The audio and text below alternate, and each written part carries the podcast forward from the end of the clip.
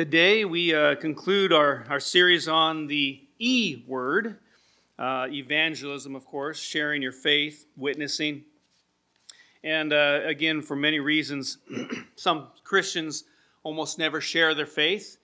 Uh, some people are so uncomfortable with evangelism that they they they refer to to it as the E word. They don't want to say anything else about it, and and you know, uh, so what we've been looking at in this series, when we've been talking about, is how to share our faith and uh, share faith in a way, and hopefully talking in a way about this that didn't bring too much uh, discomfort or guilt in your life. Hopefully, more empowerment, more encouragement, uh, a challenge for you to consider uh, what this looks like in your life. And hopefully by now you're realizing that evangelism doesn't need to be just the E word in your life anymore, getting beyond that.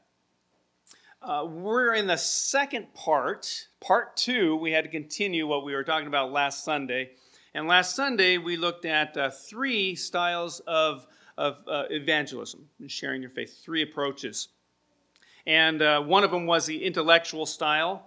Uh, we saw that through Paul in Acts chapter 17, and uh, where he visited the Athenians there, and he pointed to the uh, place where they acknowledged the unknown God because they worshiped all these other gods. They wanted to make sure they didn't leave any God out, so they had a, a monument there for the unknown God. And Paul looked at that and he pointed and he said, Now let me tell you who this unknown God is that you don't know about. And from there on, he, he shared with them and he, he used a lot of um, reasoning and he brought people uh, around to realizing their need for a Savior. And so he kind of exemplified the intellectual style, what is uh, needed for that. And then we looked also to at another style called the confrontational style or the direct approach. uh, we see this in Peter, and you probably think, oh, yeah, we sure do. But in Acts chapter 2, when the Holy Spirit came upon those who were there present in that gathering. And uh, they started speaking in tongues, and, and it was very evident. People around them started to hear their own native language, and like, what's going on? And so Peter had to calm everyone down, and then he began uh, the, pretty much the very first sermon to people. And in that, when he did that, he was very direct.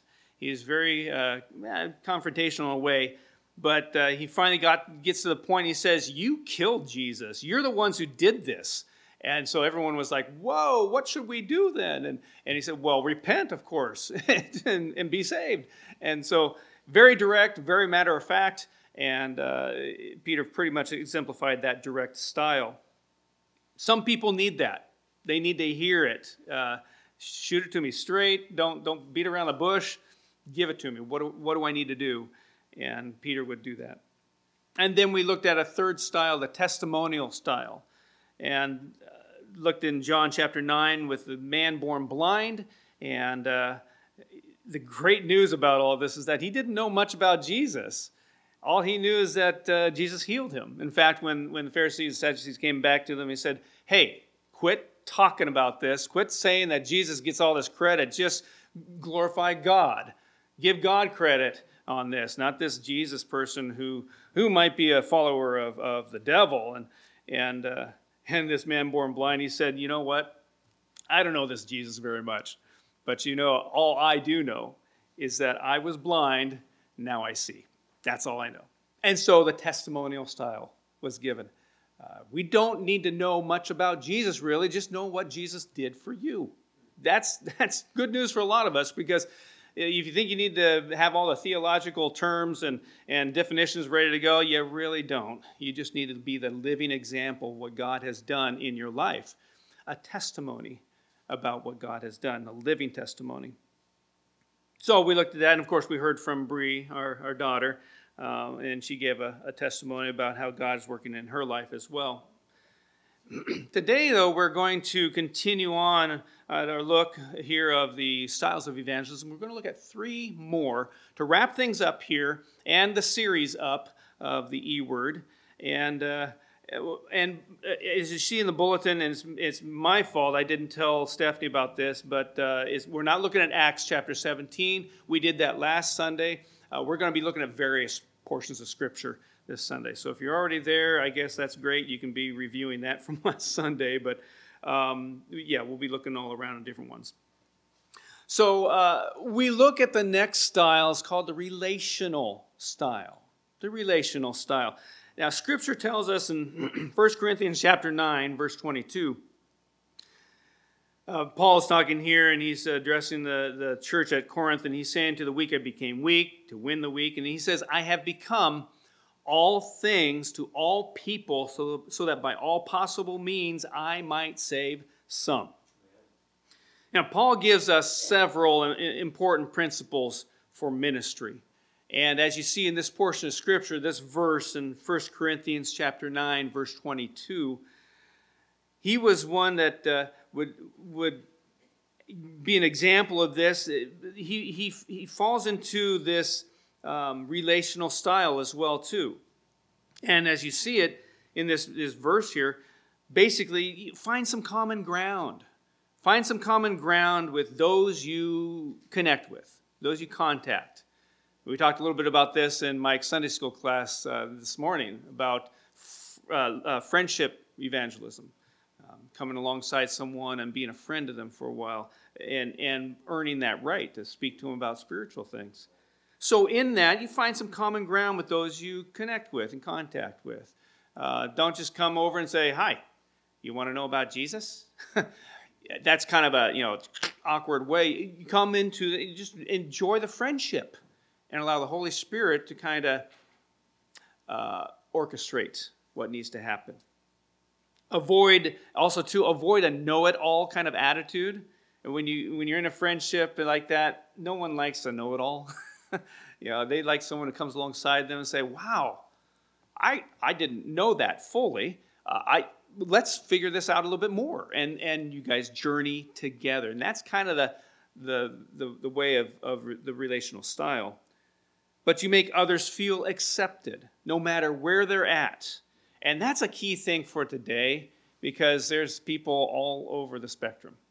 If you go out there and, and walk uh, downtown Portland, you're going to get a lot of the colors of downtown Portland and who people are. And so if you come off on a uh, type of uh, uh, view or, or people feel that you're already got, you know, things against them before they even come up and, and you talk, you're not going to get very far with anything, let alone a friendship. and so when you let people help them feel accepted, help them feel that you're not condemning them for for you know face tattoos or or a big old gigantic uh, piercing around their forehead or I don't know whatever something extreme. You don't then come across as is thinking, well, you're never going to learn anything about God because of the way you look. We need to get beyond that. Help people feel accepted. Help them feel accepted. Get along. Now, it doesn't mean that you condone where they're at. No, but you don't tell them and say, "Well, I love you, but you know what? I don't love what you're doing." Get to know them. Get to enjoy the friendship that you can uh, come together with. Make others feel accepted. Be sensitive to their needs and concerns. That, that, that means listening. You need to be listening uh, to others. Now, there's probably a lot of things you might want to say and be ready to say it because you, you want to present the gospel and you want to share your faith and you want to witness to them. Be on, on, on alert for the Holy Spirit's promptings in that because, you know, you can get a little ahead, a little further ahead than what the Holy Spirit wants you to do sometimes. You can be a Peter getting ahead of God too many steps ahead and uh, as Jesus was trying to uh, wrangle in Peter a number of times, uh, don't get so far ahead of God that uh, he's got to wrangle you in all the time. Be in step with the Spirit, and step with where the Holy Spirit's guiding you, leading you, and the timing of it. That's another thing we talked about in Mike's Sunday school class, is the timing in uh, friendship evangelism. It, it's not going to happen in your time frame it's going to happen in God's time frame. You just need to be patient. You need to continue being a friend. And you know what? The thing is, is, is, is that the friendship should be somewhat a priority. Don't use the friendship to be able to be sharing your faith. Um, there's a sense of that sometimes that happens. And when that happens, your friendship just doesn't feel real then. And so you got to be careful with that type of thing. Be a friend. befriend them and, and get to know them and all that. And the Holy Spirit's going to bring you opportunities to share your faith in those situations. So look for opportunities then to tell them about Christ and be sensitive to the Holy Spirit's leading in that. So uh, these these kind of principles here we find in, in, in, what Paul says, how he has become all things to all people, so that all, by all possible means he might save some. Now, a great biblical example in, in, you know, in Scripture is found in Luke chapter 5. And if you want to turn there, you sure can. Uh, Luke chapter 5, a great example of this relational style. Verses 27 through 29. It's a style that is conversational. Uh, Matthew, the, the tax collector, finds new life in following Jesus and invites his friends to a party where they all can kind of hang out with Jesus. And so Matthew invites them all together to do this, kind of a banquet. In verse 27 of Luke chapter 5, says, After this, Jesus went out and saw a tax collector by the name of Levi sitting at his tax booth. Follow me, Jesus said to him, and Levi got up, left everything, and followed him. Then Levi held a great banquet for Jesus at his house, and a large crowd of tax collectors and others were eating with them. Uh, Levi, again, of course, we know as Matthew. And uh, this story of the calling of Matthew is a great example of this, this, uh, uh, this type of approach. Jesus sees Levi there in Matthew in his tax collecting booth. He calls him, saying, Follow me. And Matthew says, eh, Matthew goes ahead and follows him. And then he invites others, a number of people, people he knows, other tax collectors. And that's the thing you're going to invite people that you know, that you associate with, that you connect with, that you have something in common with. You're not going to exactly or necessarily invite someone out of the blue to come on over, although you can, but that might be a little, you know, kind of weird and awkward if uh, they don't know you. So as you bring people together and bring them to Jesus, invite them there, you have a you have a connection with them. You have something in common with them. Matthew had that in common with these people. They were tax collectors, and other people were there as well too, coming along and they were eating. What a great opportunity! That's why we miss it. But that's why we've had uh, uh, once a month we'd have fellowship meals downstairs after after church. People would come and share a meal, and we'd go down down there and, and, and do that, and downstairs and and have fellowship, talk and great opportunity just to get to know what's going on in each other's lives and how to pray for one another and, and just a good time of fellowship. I miss that quite a bit. And I look forward to the opportunity we would be able to do that within, of course, safety and, and, and within the restrictions as well that uh, we have. But, but I, I hope we can get back to that sometime because that, you know, a meal is always a great time to come around and, and be able to talk and do that. That's one thing we missed at Multnomah because we had to uh, do Multnomah without any meals provided. And the comment that was made when we were trying to plan that comment was made among the leadership is that it's too bad we can't have those meals because man, that's that's one of the best times to be able to come along together and talk and share uh, life with each other. And I said, yeah, we're gonna miss it, but you know, God's gonna provide some way to be able to do something like that. But meals bring us together. They help us come together and talk and and share life. And so this was happening here too. Banquet and a large crowd, tax collectors and others there um, were, were having dinner, and, and Jesus was there. And so Matthew went ahead and, and he uh, brought them in. And, and in this way, and being able to uh, help them uh, come along and catch a little glimpse of, of Jesus. But uh, uh, this approach places a high value on building relationships. And I think, regardless, we should place a high value on building relationships because who knows how God is going to use you in a person's life your neighbor, your coworker, uh, whatever it might be.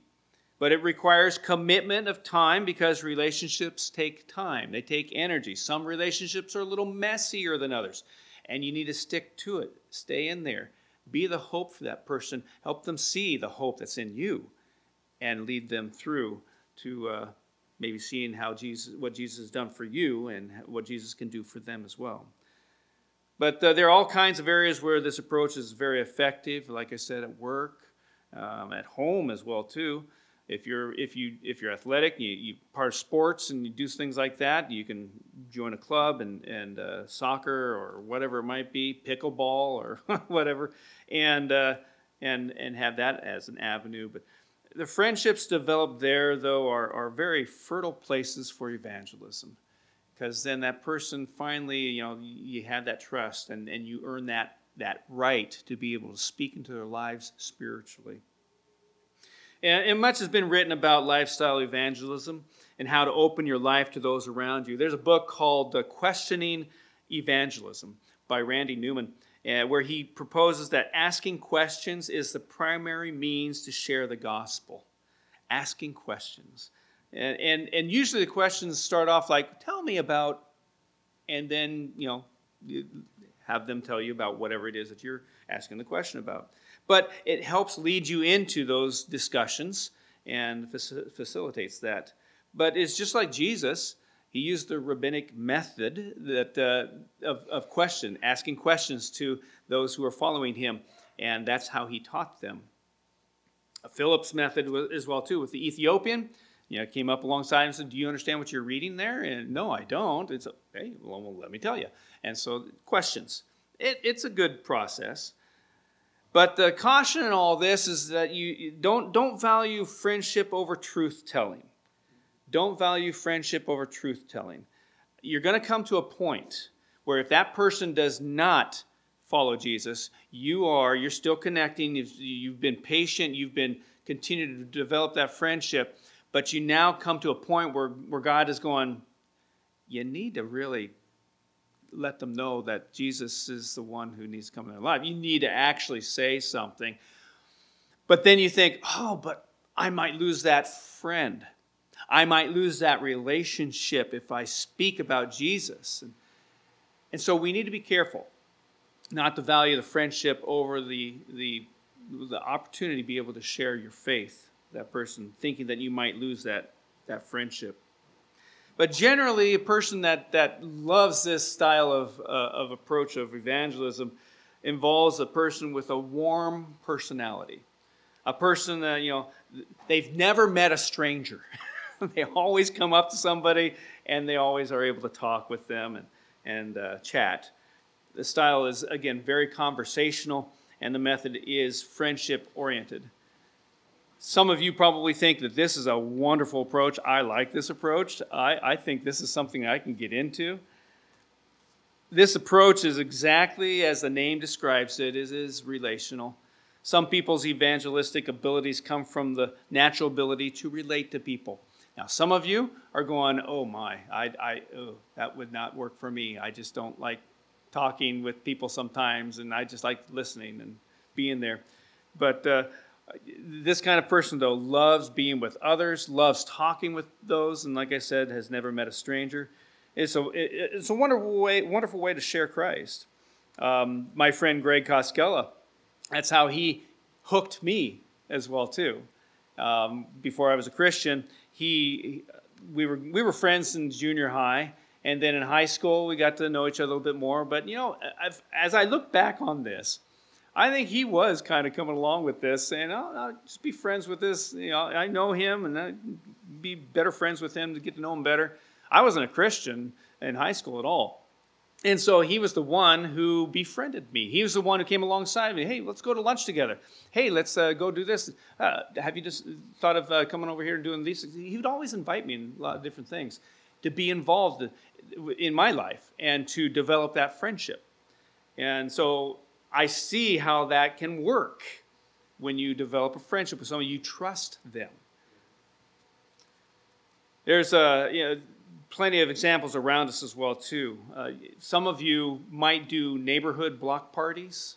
I know there's some who've done that in uh, in our in Happy Valley here, and being able to block off a an area, a cul-de-sac or whatever it is, and have a time of you know, set up table. Good weather, of course. Set up tables and have an outside block party and all that. A great opportunity to bring the neighborhood in together and just connect with them.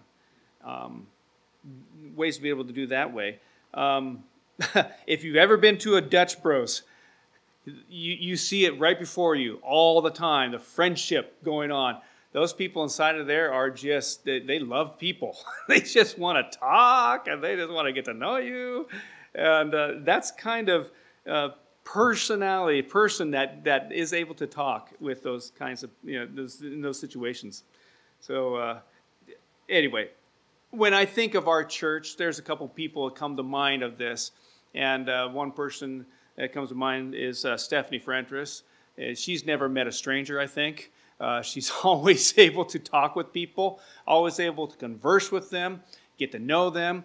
Um, and I so appreciate that because uh, she's very personable, able to relate, able to talk with. So you can see how that kind of can work in developing a friendship. And uh, another person, too, I think of is Lyra Ch- Chisholm, as she's one who just loves people, loves to be able to be around them, and hosp- hospitality is her thing, and, and able to get into people's lives that way. And so uh, I'm sure there are a lot of others as well, too, but those are just two that came to my mind that are examples within our church as well. But do you know someone who needs a friend? Do you know someone who needs a friend? And that's where you can start. Another style that we want to look at here today is the invitational style. Invitational, it's fairly familiar, uh, probably seen more often than not at churches. Come to the altar, inviting, you know, to pray.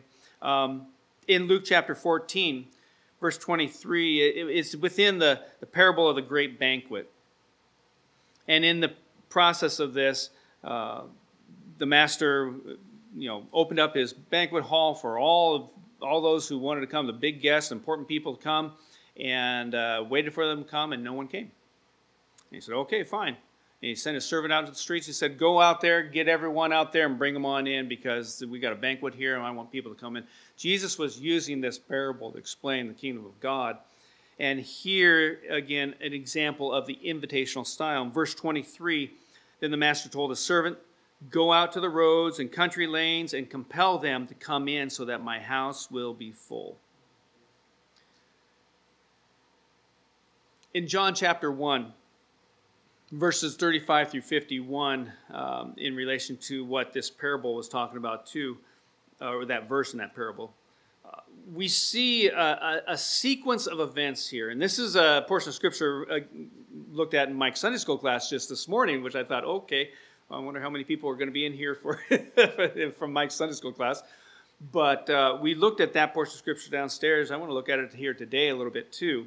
In John chapter 1, starting with verse 35, we see here a, a succession of invites that happen here. And just follow along as, as you look through this portion of scripture. Uh, a sequence of events, sequence of events. Uh, one person inviting another person to meet Jesus. You got John the Baptist uh, who pointed his disciples to Jesus as God's Lamb, uh, the Lamb of God coming. And that's verse, verse 36.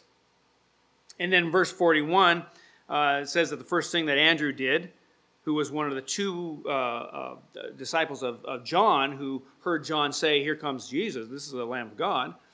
Andrew, one of those two, then the first thing he did was tell his brother, uh, named Simon, who we know as Peter, to, to tell him about this. And then the next day, Philip, who decided to follow Jesus, invited another person, Nathanael, to come and see Jesus. And Nathanael's response, as you probably uh, recall, familiar portion of Scripture, can anything good come from Nazareth? Are you sure? Um, and Philip then, all he said was, well, just come and see. Come and see. You know, sometimes Sometimes we just need to say, Come and see, no matter what the response is. Come to, come to Happy Valley. Really? That church? Come and see. Come and see. and uh, sometimes we just need to do that. Just come. Don't let people's stereotypes about Christ cause them to miss his power and his love in our life. Invite them to come and see who Jesus really is. But imagine this, though. If, if you know anything about Peter's uh, uh, role in the early church, just think about this. What if Andrew had never invited Peter to meet Jesus? wow. A single invitation can change a life or many lives as well too. And then an, a, another portion of scripture in John chapter 4, the first 32 verses there, we see where uh, um, a, a woman at the well encounters Jesus. And you can turn there if you want, John chapter 4. Now, this woman is a person who goes to the well in the heat of the day so that no one else is around, because no one's going to go to that well when it's really, really hot. They usually come during the morning or later in the night so that the heat isn't so bad. So she's there during that time while no one else is around because um, she is the topic of conversation around the well because of her lifestyle. And so she you know, really didn't want to probably hear a lot of it and wanted to make sure she was there when no one else was. But uh, in Jesus, she experiences uh, the love of God. Jesus is there. He speaks to her about, you know, uh, the well and uh, you're going to give me a drink of water at all. And, and then he, he, you know, he speaks about, well, there's water I can give you that you wouldn't have to thirst for anymore, better than this well could, could give you. And what is this water, you know, as she asks him. But she experiences this love of God within Jesus and experiences being loved as she is, but being loved way too much to be left as she is. So Jesus was there. He loved her where she was at, but she, he, he loved her more uh, to keep her where she was at. he wanted her to see that the love of God can take her out of that situation. And out of the change in her life, then, she bears witness to people in her village both those who supported her, but those who were against her as well. And probably those who were against her were more than those who, who supported her. But, uh, and that's in verses 28 and 29. And then in verse 39, a little bit beyond verse 32, of course, verse 39 tells us that many of the Samaritans from that town believed in Jesus because of the woman's testimony. And then verse 41 and 42, it says, And because of his words, Many more became believers because of Jesus' words. They said to the woman, We no longer believe just because of what you said. Now we have heard for ourselves, and we know that this man really is the Savior of the world. So it all leads to a point where the woman finally invites, come, and she did, come, come and see a person that has told me everything about me. And I don't know how he did. Could he be the Messiah? And so people came, and as they heard his words, then they believed as well. Come and see. Come and see. You know, in this example here, sometimes your reputation does not have to follow you. sometimes you can get beyond that to where people will go, Well, I, I, I know where you're at. I, I don't exactly believe that you've changed because, yeah, you've been in that lifestyle, you've done those things, or whatever. But because you say this person has known you so much and can tell a whole bunch of things about you, I'll come check that out. So sometimes people can get beyond the messenger to be able to get to the message. And that's what we hope will happen. We hope that people will be able to get to the person uh, uh, of Christ and not in the person who's bringing the message, person who's, who's fallible, um, doesn't make all the perfect choices and decisions. That should be good news for you as well. You don't have to be perfect to invite someone to Jesus. And again, imagine if the woman decided to tell nobody.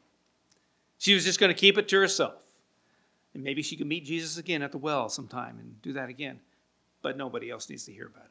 If she didn't tell anybody about what went on there, think of all those people that would not have heard about the good news. And of course, we need to be careful here as well that uh, you know invitational method is, and style is, is probably maybe more comfortable for you in that way invite them to uh, an event or whatever else and maybe someone else can take care of it someone else can tell them about jesus but inviting them to events and not telling them about the gospel yourself is something you need to guard against because maybe god is tapping you on the shoulder saying, No, you're the one. You're the one who needs to let them know about this because you invited them. They know you. You need to tell. We need to be ready, willing, and available to be the messenger sometimes, not just the person who invites them. Don't, don't think it's just the pastor's job. I'll get them to church and someone else can tell them, I guess. And, you know, be ready. God can use you in a lot of different ways as well. But an attitude of hospitality, ha- an attitude of, uh, uh, being relational and persuasive is very good in this type of approach. It's very similar to the relational approach that I spoke of, but is characterized mainly by inviting people to church events, again, such as services or retreats or Bible studies or whatever it might be. It's definitely one of the most natural and easiest ways uh, anyone can reach out to other people. You know, come, come along, check out the service, check out the Bible study, check out the our, our event again. Come work at the church, whatever. I don't know, but to be able to bring them along and invite them to certain things. Um, and it's, uh, it's, it's particularly helpful to, to those who feel that you, you don't have the right words. I'm not a good speaker. I, you know, I don't know everything about the theology or you know that. You don't have to. You can just invite them, and, and maybe God will use you in a lot of different ways in that situation. But uh, at least you're inviting them to the to the spot. You know, we we do this same approach naturally in other venues and other ways. Think about it restaurants. You've eaten at a restaurant and then you go, hey, have you ever eaten at? Oh, you should go there. They got great food, great food, great service. And you let people, you invite them. Come along with me next time. It's good food. Now, this uh, time of year, the pumpkin patch. Oh, you know what? We just went out to pumpkin patch over and wherever it is, and you should go out there. They got great pumpkins. They got uh, great activities for the kids. Wonderful place. In fact, come along with me. We use this invitational method in a lot of different ways. A lot of different ways. Bill Hybels, the author of Becoming a Contagious Christian, says there are many people who would take great strides in their spiritual journey if someone would go to the effort of strategically inviting them to uh, a, a, a church service or an outreach event in some way. So people would be ready to go if we just invite them. That's what usually happens. People are just waiting to be invited, waiting to be asked.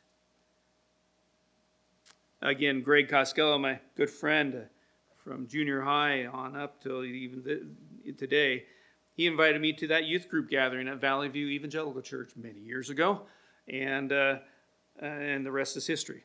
But imagine, imagine if Greg decided not to invite me. Someone else would be standing here, or you know, all the other people that that that I've influenced, I guess, God has helped me influence um, in, in youth ministry and then here for 18 years. That wouldn't happen. But good, uh, of course, God is good in this way, and He can also provide in other ways. But just think about that. And think about maybe the opportunities you have before you. Are you willing to be used by God as He prompts you and you invite someone to come along? I think of within our church body a person that comes to mind with this, and uh, he, he's done this a number of times, but Don Haas. He, he, he's excited about this as far as, you know, this is my church. This is wonderful. This is great here. And he invites people. One person that I think of right now who's with us that has been invited is Marion and her husband. Invited to this church congregation because of one person saying, hey, you know what? you should come along, check this out. He's done that. Remember Jimmy. Some of you were here before and, and you remember Jimmy. He, same thing. Come and join us. So people like that know how to invite and they're excited about it. And, and, and you know, maybe there's someone you know that just needs to be invited. They just need to be asked to join you. Look for those people. Be on the lookout. It's a good place to start.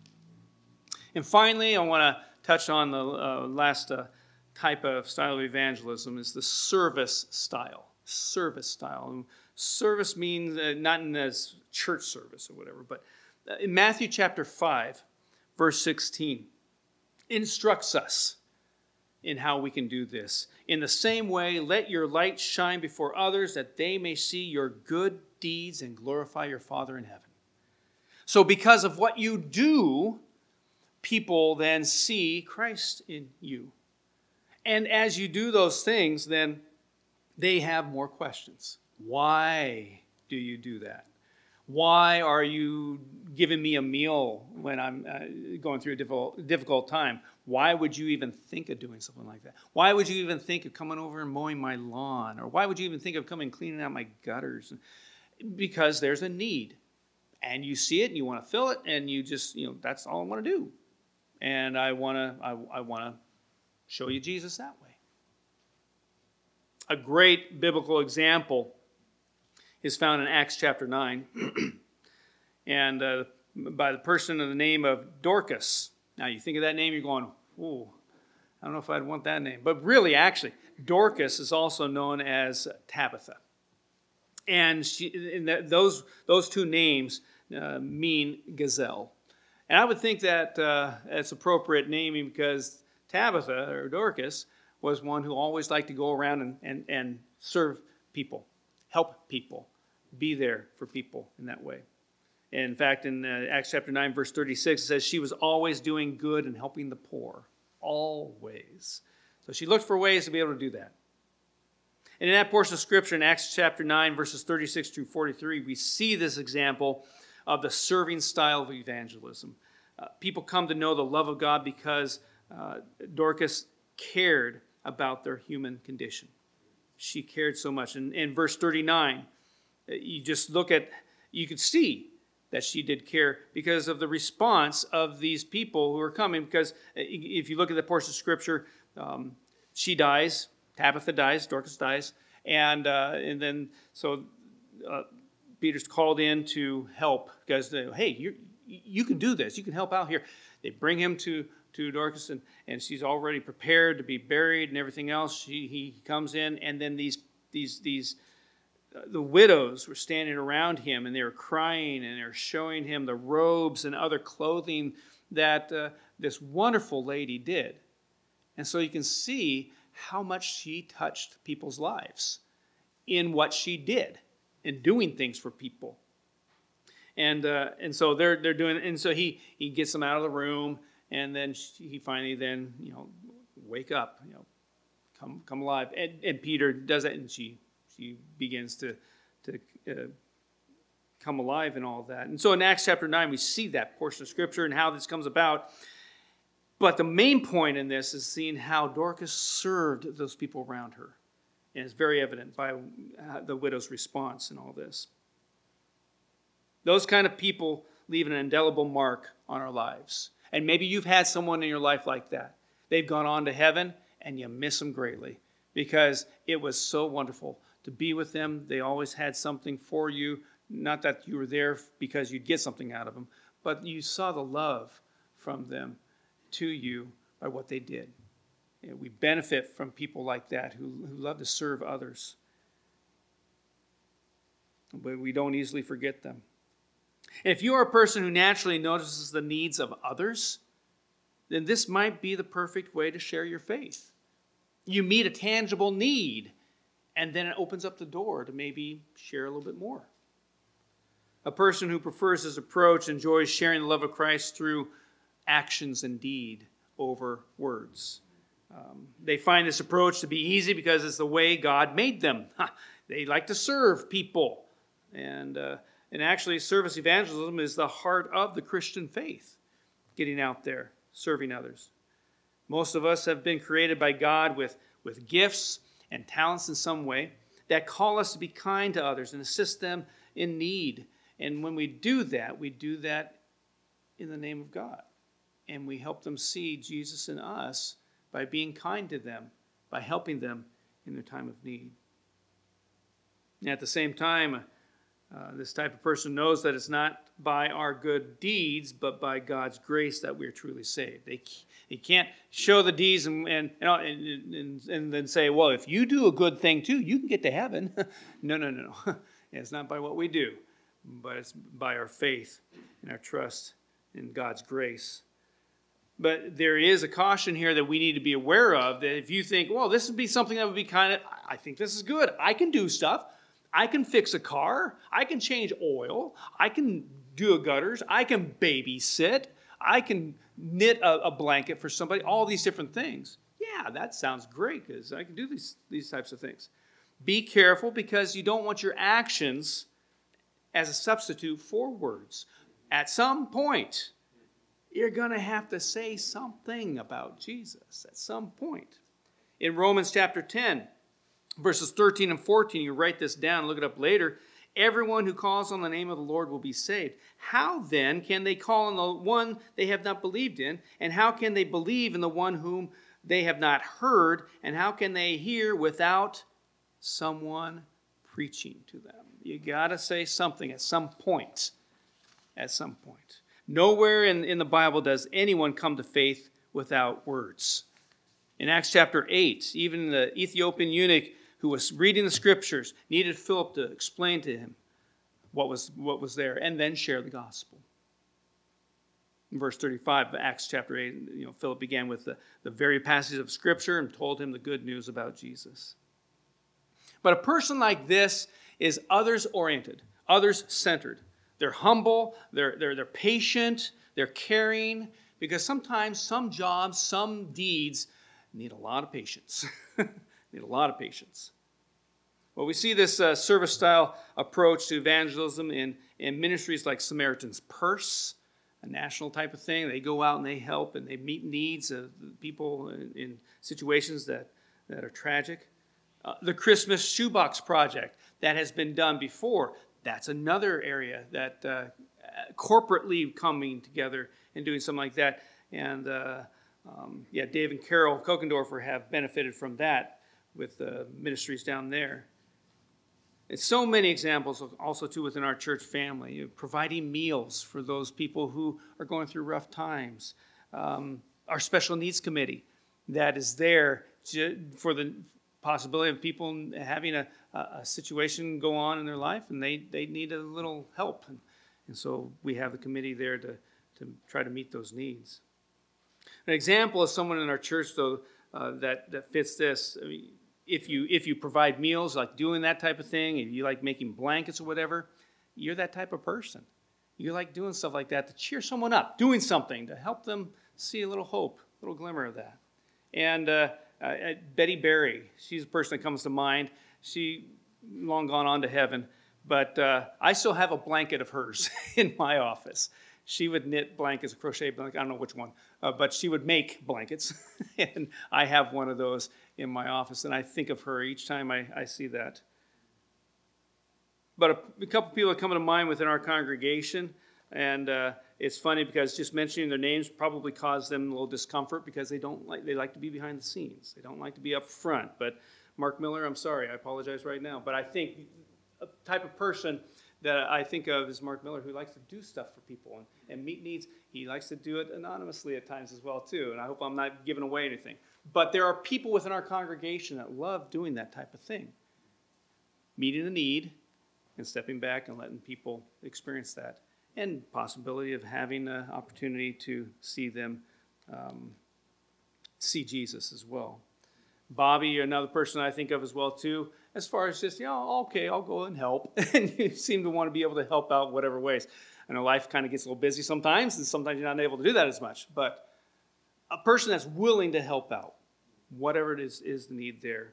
And uh, but is there someone you know that has a tangible need that you can meet? Is there someone in your life right now you you you just know, yeah, you know they've been going through some trouble right now, or you think seasonally a lot of leaves are coming down, gutters going to get uh, filled. Some people don't need to be up on ladders. Some people don't need to be on their roofs. Maybe you might be able to do that for them, help them out uh, raking leaves or whatever it might be, helping them out in some way where they don't need to be out there or they can't physically because they're just, they can't. Opportunity to help serve, opportunity to meet a tangible need. It's another good place to start. So, what's your style? What's your style, you think? Intellectual, maybe? You like to, you like to talk about the theolo- theology and, and, do that? Maybe it's con- uh, confrontational direct. You just get to the point. Come on. Jesus is here, you're here, you need to be, you know, with Jesus. Come on. Just no. Or or you testimonial. You love to share what God has been doing in your life and, and what he has done for you. Maybe it's a relational. You like friendships. You like getting with people. You like just rubbing shoulders with them and get to know them where they're at. Maybe it's invitational. Maybe it's where you, you feel more comfortable bringing them to church or bringing them to an event that's going on that they can hear more about Jesus. Maybe it's service, a service style, where you just love doing things for people and letting them see Jesus in that. It's pretty obvious that God has given us the gifts and abilities to serve Him in, in one or more of these evangelistic styles. We are called to identify them and use them not within not only within here of course but outside our community and see how that works see how God is going to use you. If we will take the opportunity and use the gifts god has given us appropriately we will see some great things happen. Now at the beginning of uh, last sunday's message i read and also to the beginning of this message i read from 1 corinthians chapter 9 verse 22 i also want to add 23 with that as well too and i think this is uh, a scripture that can, be, that can be our goal as we consider these styles of evangelism. It says again, I've become all things to all men, so that by all possible means I might save some. I do all this for the sake of the gospel, that I, might, I may share in its blessings. I become all things to all people. All things. Now, we've looked at these six styles of evangelism that seem to encompass the many ways of sharing Jesus with others. And and I've mentioned that maybe one of these styles seems more appealing to you than the others. And that may, might be true. You, you feel more comfortable using one than the other. What I want to suggest to you, in light of Paul's testimony in 1 Corinthians chapter 9, verse 22 that I just read, that we be prepared to make use of all of these styles. Because there might be an appointed time where someone might need to hear it directly. And God is saying, You're the one. You need to do that. Now, we might drag our heels, heels a little bit on that one, but we need to be ready because people will receive the gospel a lot of different ways, different people, different ways. And we need to be ready to maybe use a certain style that would help. We should be ready to apply the style of evangelism needed for the person and situation who we share with. We should be ready to become all things to all people so that by all possible means we might save some. So, if any particular style seems pretty nice to you, consider the others as well too and how you might be able to incorporate those in your opportunities of sharing the gospel. I'm going to invite Don come on up. He's going to lead us in a couple of songs. As he does, let me share this uh, one last story for you. I think it kind of helps us get things in perspective. Dwight L. Moody, you're probably familiar with him, the American evangelist and pastor, is known for his powerful preaching and evangelistic fervor. He preached in America and England and saw thousands of people come to faith in Christ. He became the pastor of the Chicago Avenue Church in Chicago and preached throughout the United States in the mid to late 1800s. And on one occasion, a woman challenged him, saying she didn't like his way of evangelism. As he talked to her, he asked how she shared Christ with others. And over the course of the conversation, she had to admit that she really didn't do it.